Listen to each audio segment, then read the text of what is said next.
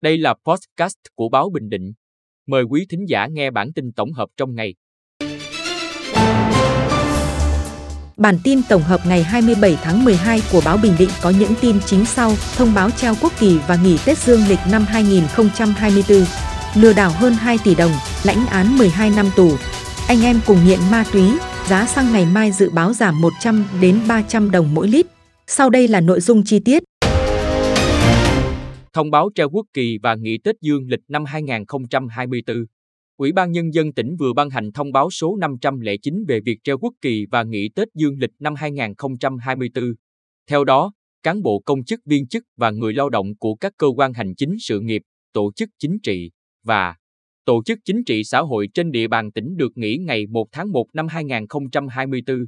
Ngoài các công sở treo quốc kỳ thường xuyên theo quy định, các cơ quan, tổ chức vào hộ gia đình trong tỉnh treo quốc kỳ từ chiều ngày 31 tháng 12 năm 2023 đến hết ngày 1 tháng 1 năm 2024. Lừa đảo hơn 2 tỷ đồng, lãnh án 12 năm tù. Sáng 27 tháng 12, Tòa án Nhân dân tỉnh mở phiên tòa sơ thẩm xét xử vụ án lừa đảo chiếm đoạt tài sản, tuyên phạt bị cáo Lê Thị Minh Thân, sinh năm 1985, ở thị trấn Vĩnh Thạnh, huyện Vĩnh Thạnh, bản án 12 năm tù. Theo cáo trạng, từ tháng 3 năm 2020 đến tháng 10 năm 2020, Lê Thị Minh Thân đưa ra thông tin gian dối để vay tiền của những người thân, quen gồm chị Võ Thị Kim Diệu 1,2 tỷ đồng, chị Nguyễn Thị Thùy Trang 6,025 tỷ đồng, bà Trần Thị Thu 390 triệu đồng, tổng cộng là 7,615 tỷ đồng.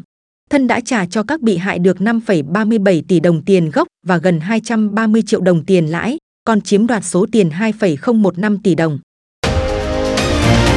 Anh em cùng nghiện ma túy. Ngày 25 tháng 12, cơ quan cảnh sát điều tra công an thị xã Hoài Nhơn đã khởi tố tạm giam Đặng Quốc Thuận, sinh năm 2005, ở phường Hoài Đức, về tội tổ chức sử dụng trái phép chất ma túy, bị công an thị xã Hoài Nhơn phát hiện ngày 20 tháng 11. Trước đó, đầu tháng 11 vừa qua, cơ quan cảnh sát điều tra công an thị xã Hoài Nhơn đã khởi tố vụ án trộm cắp tài sản, khởi tố bị can đối với Đặng Quốc Hưng, sinh năm 2003, ở phường Hoài Đức, về tội trộm cắp tài sản. Hưng là anh ruột của Thuận, cũng bị nghiện ma túy nên đi trộm để lấy tiền sử dụng. Giá xăng ngày mai dự báo giảm 100 đến 300 đồng mỗi lít.